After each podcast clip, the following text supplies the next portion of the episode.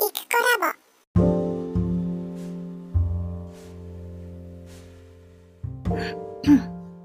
こんにちは、イクコラボです。9月29日木曜日の朝10時です。えっ、ー、と、昨日はちょっと役に立つ話じゃないんですけど、えー、真面目に 最新の SEO 情報みたいな話をしたんですけれども、うん。まあ本当に久しぶりにそういうセミナーというかそういうのに出たので気になって、まあ、いつもは見ない、えーと、自分の管理しているサイトのアクセス数とかをね。あとなんだろう。こうターゲットとしているキーワードで検索してみて自分のところのが出てないとか。そういう基本的なことをですねまあ基本この何年も放置してますのでずっとしてなかったんですけど昨日久しぶりに見ましてうん。で何て言うのかな。えー、例えば筆文字講座とか。で、えー、うちで検索しますとあれ多分エリアも関係すると思うんですけど名古屋のとあるえっ、ー、とそういう作家さんっていうのかなんか活動していらっしゃる方のホームページが一番上に出るんですけど人流制でまあ言ったら悪いですけどえっ、ー、と人流っていうのがタイトルの中に表示されてる状態でということはつまりほとんど SEO の知識なく、えー、ただ運営されているんですけど、まあ、古いっちゃ古いですね。ずっと前からあるあるなと思って見ている。サイトがそのままずっと筆文字講座でトップに出てるっていう。うん。で、多分この私がいるところが愛知県ということで、この近隣の情報が出てると思うので、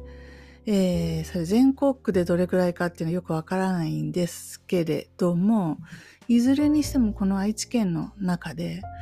うちも結構長いことしてるのに、トップページには出てこないっていうところは痛いよねって。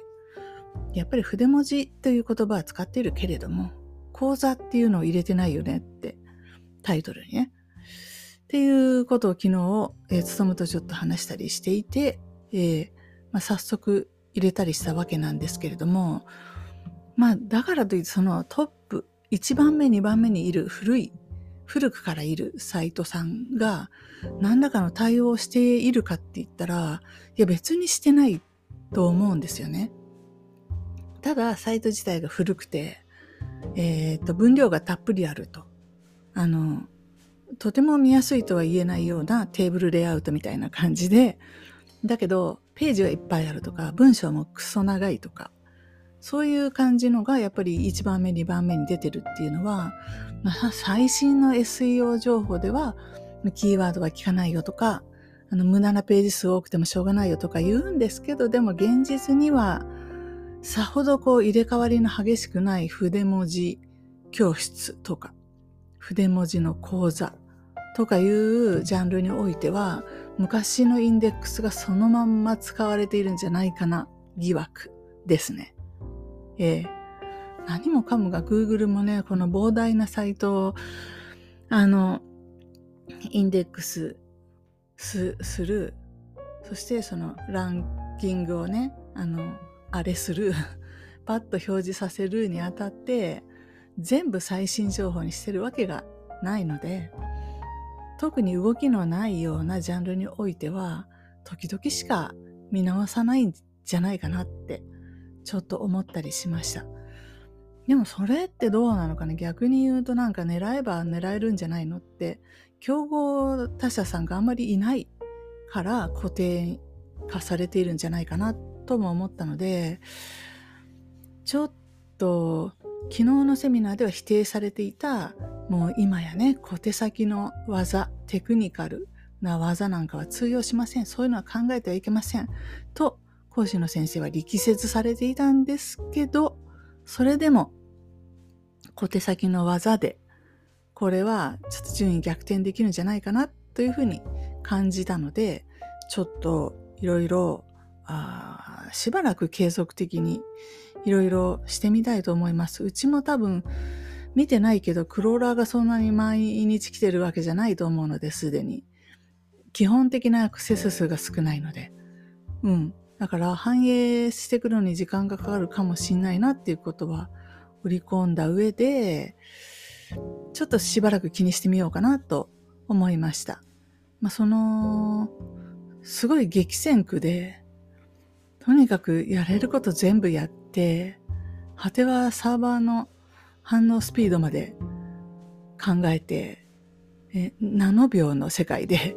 競い合ったりしなきゃいけないような熾烈なあジャンルでの話ではないので、うん。どうかな。取れるのであれば、もしかして取れる余地があるのであれば、えっ、ー、と、取りに行ってみるっていうのも、まあいいんじゃないかなと。無駄ではないのじゃないかなと思ったところです。はい。というふうに、まあちょっといつもと違うことをしてみると、いつもと違うことに興味が湧いたりっていうところなんですけど、今朝、うんとメールをチェックしたら、Google アナリティクスさんの方から、アナリティクスから来たのかな？どっから来たのかな？とにかく、サイトが、なんだっけ、モバイルユーザビリティの問題が検出されました。という警告というかお知らせが来てて、サーチコンソールからですね。そして、それが何、どこかっていうと、うちの、うんと、ほぼ最近放置している個人ブログがあるんですけど、不思議猫ブログってやつですね。うんと、もう、モバイルユーザビリティの問題が検出されましたって言って、主な問題、テキストが小さすぎて読めません。ビューポートが設定されていません。というふうに書いてありまして、これいずれもあのテーマの方で定義しているあるいは設定している項目なんであそうかと。あのずっと放置してるんでテーマの方がまあそういう最新の企画にキャッチアップできてない可能性があるなと思ってテーマを見ましたところシンプリシティ2という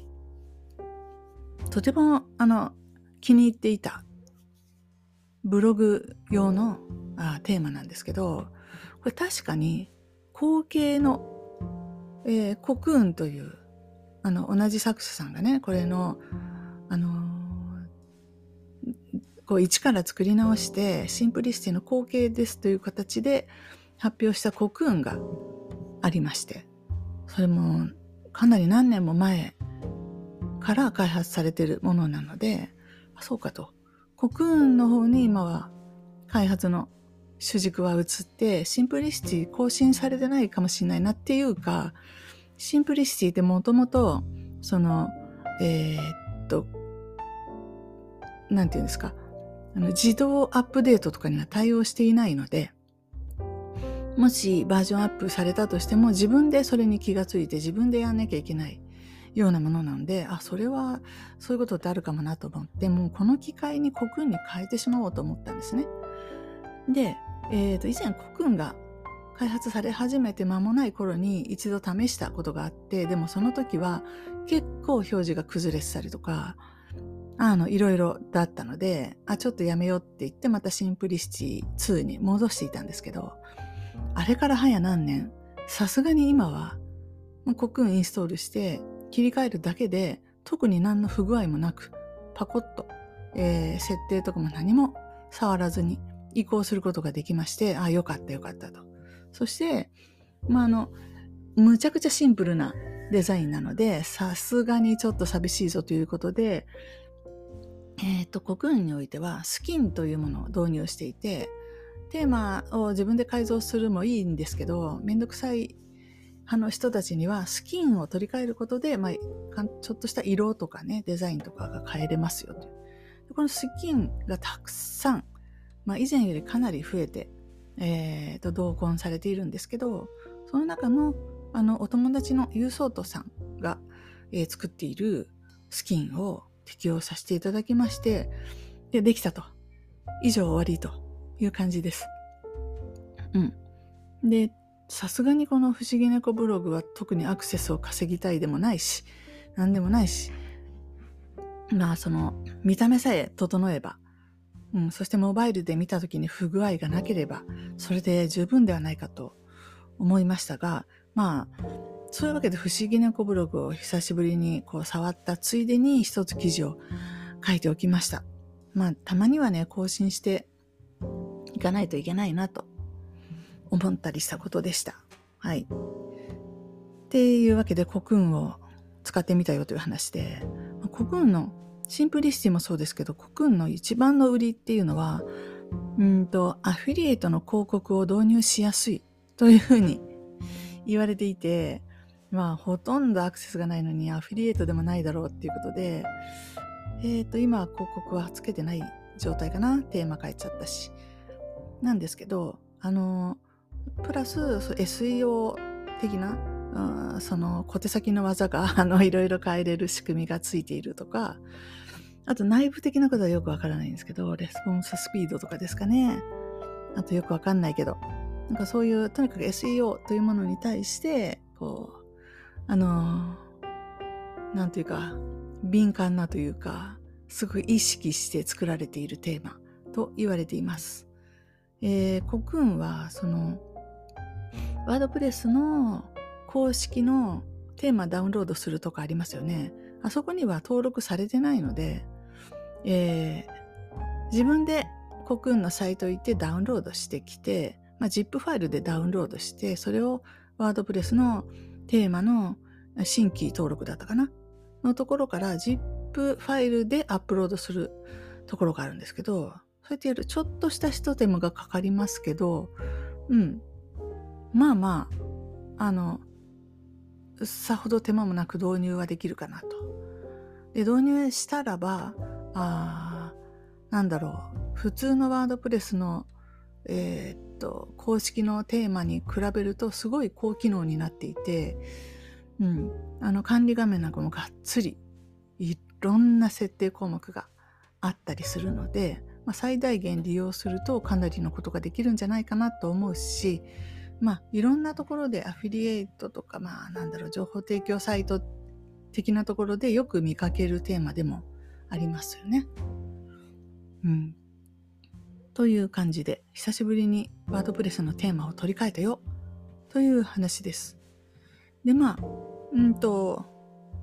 やっぱりちょっと、こう、この人を追いかけようとかね、このトップ2番目にいるサイトトを追い落としてうちを1番に出そうとかいう野心が目覚めると、なんとなくこの気持ちも活性化してですね、よし、やってやるぜ、みたいなモードに、こう、スイッチが入りますね。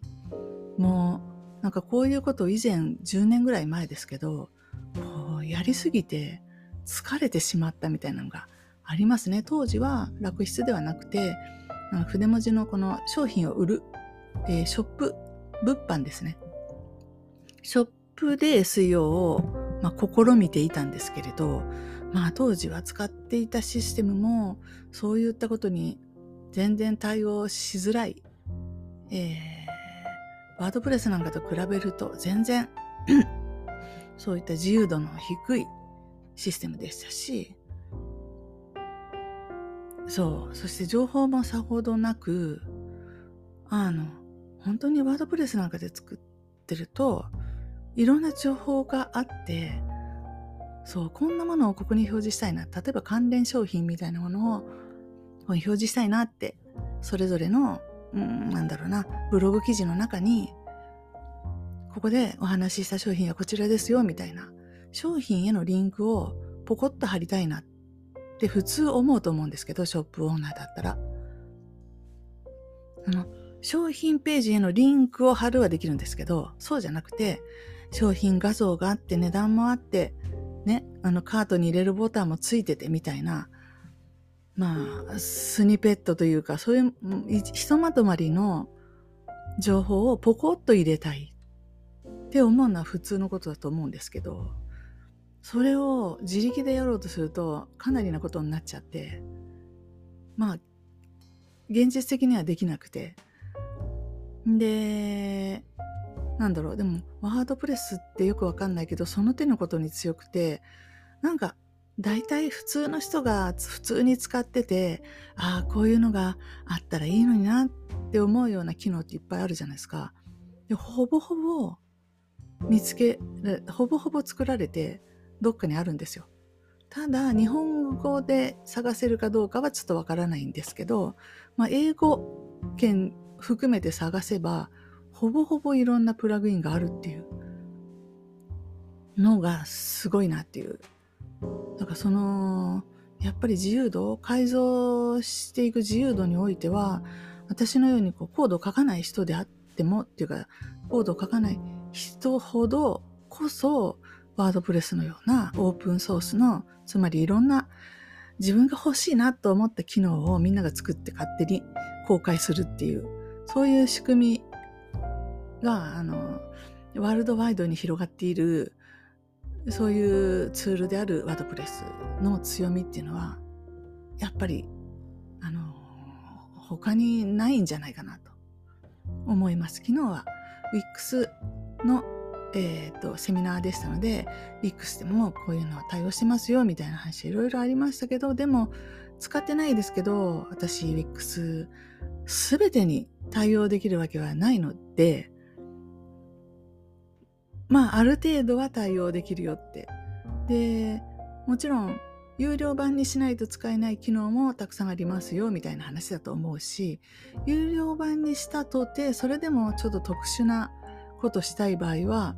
まあ、できるのかどうかって感じですけど、うん、まあ、その、私的には、ワードプレスのために、っていうか、レンタルサーバーを1個、1アカウント持っていて、で、それを使えば実質会費ゼロで、あの、ショップ作れるとなってくると、さすがにいかにすごいと言われても、ショピファイとか使う気がしない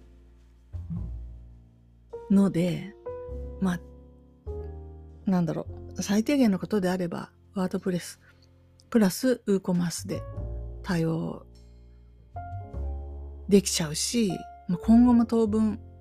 これ以外の選択肢がちょっと見えないなっていう感じです。で、まあ、新規のショップを新しい商材で、しかも売れそうな、そして、ある程度のこの予算をもらって作るのであれば、今ならちょっと Shopify に手を出したいなって思うと思いますけれども、いかんせんショップの構築とかショップの運営とかって一人で抱え込んでやるようなもんじゃないと思うんで、そういう本格的にやる場合ですけどね、うん。そういう機会はこれから来ないんじゃないかな的な感じです。うん、ちょっと興味ありつつですけどね。うん。昔みたいな、そうですね、10年、15年ぐらい前のような、その頃はまだショップを運営したことがなかったので、ショップってどう、もっと運営してみたいみたいな気持ちも強くて、好奇心というか、チャレンジ精神というか、それでいろんなことをチャレンジしたんですけど、まあ、こうそういう気持ちにショップにおいてもう一回になるかなって、よっぽど売りたいような商品に出会えばですよね。でもまだわかんないですね。これから何が起こるかわからないのでね。一応そういうわけで今何が流行ってるかっていう情報だけは、こう、アクセスしときたいなと思ったりするわけです。うん。どうせやるなら、いけてるツールでやりたいじゃないですか。そう。さて、そして、えー、っと。あと何の話だったかなうん、そう、まあ、ウェブの話はそんな感じですけど、そうそう、YouTube の話ですね。うんと、先週ぐらいから突如やる気を出して、そうだ、YouTuber になろうというふうに思って、今までここ、細々とやってきている YouTube のチャンネルを、あの、ちゃんと収益化させるっていうことを考えて、で収益化した時点でこれは私にとって仕事になるから、じゃ収益化していない今からもうすでにこれは仕事なんだと思って、なんかそういう風な認識がパコッとできて、で、それ以来スイッチが結構入っていて、とにかく朝起きていろんなやること終わったら仕事をするんだと。で、暇な時間があったら仕事をするんだと。まあ普通の昼間の時間帯はね。って思ってやっていたので、昨日なんかも、ここ数日、今週月か水で、たくさん、えっ、と、動画を編集して、アップしましたし、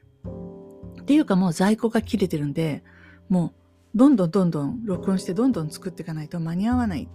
っていうことなんですけど、えっ、と、最近見つけた不思議な話ブログ、怖い話とかのブログなんですけど、その、その運営者の人ともツイッター DM して、うんと、使用許可をいただいたので、もう大手を振って、それをこれから読んでいくことができるし、みたいな風で、うんと自分なりにはちょっとスイッチが入って、こう今まで本当になんか最低限の、あの、静かな感じで、ただ作ってただアップしてたやつですけど、もっと大、大っぴらにじゃないんですけど、一個上げるごとにちゃんとツイッターにも流して、で、えー、あちこちの SNS でも拡散して、宣伝しながら本気でやっていこうみたいなモードになっておりまして。で、そのおかげか何かわからないんですけど、現在登録者数が598になりました。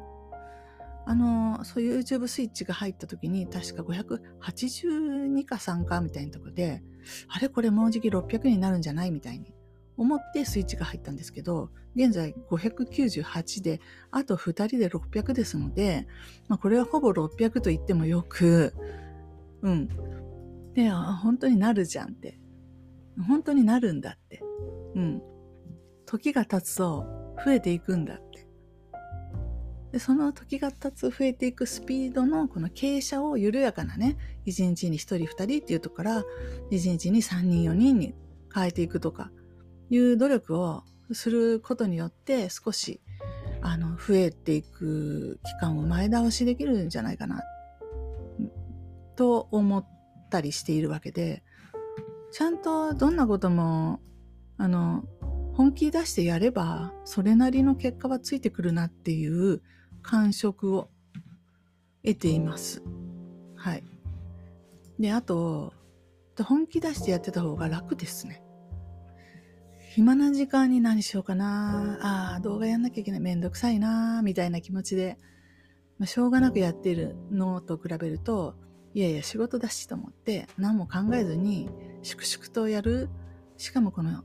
なんかやればやるほど、なんかこう、成功が手に入るじゃないんですけど、いいことが起こってくるような予感を持ちつつ、粛々とやれる方が、あの、精神的に楽ですね。気持ち的に。そう。体は別に変わんないですけどね。たくさんクリックすると、右手の腱鞘炎が痛くなるし、ね、肘も手首も肩も痛いし、ってなってきますけど、でも気持ちのメンタルの方がやっぱり大きくて、いやいややるほど嫌なことはないのでね。というわけで、えー、多分こう、今日明日、明日ぐらいには600になるんじゃないかなと思って600になったらなったでまた大喜び万歳って言ってあのお祝いをしたいと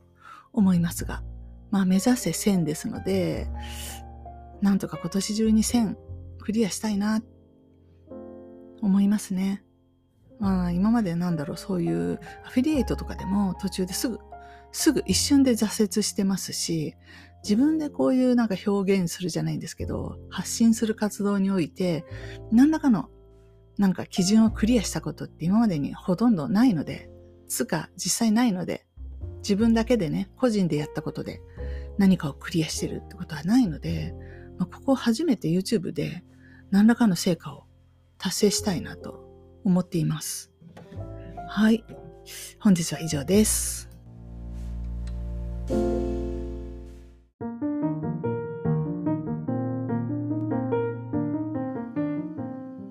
お聞きいただきありがとうございました。このチャンネルは、ゆくコラボの日常のおしゃべりを配信しています。よろしければフォローお願いいたします。コメントもお気軽にお寄せください。お待ちしています。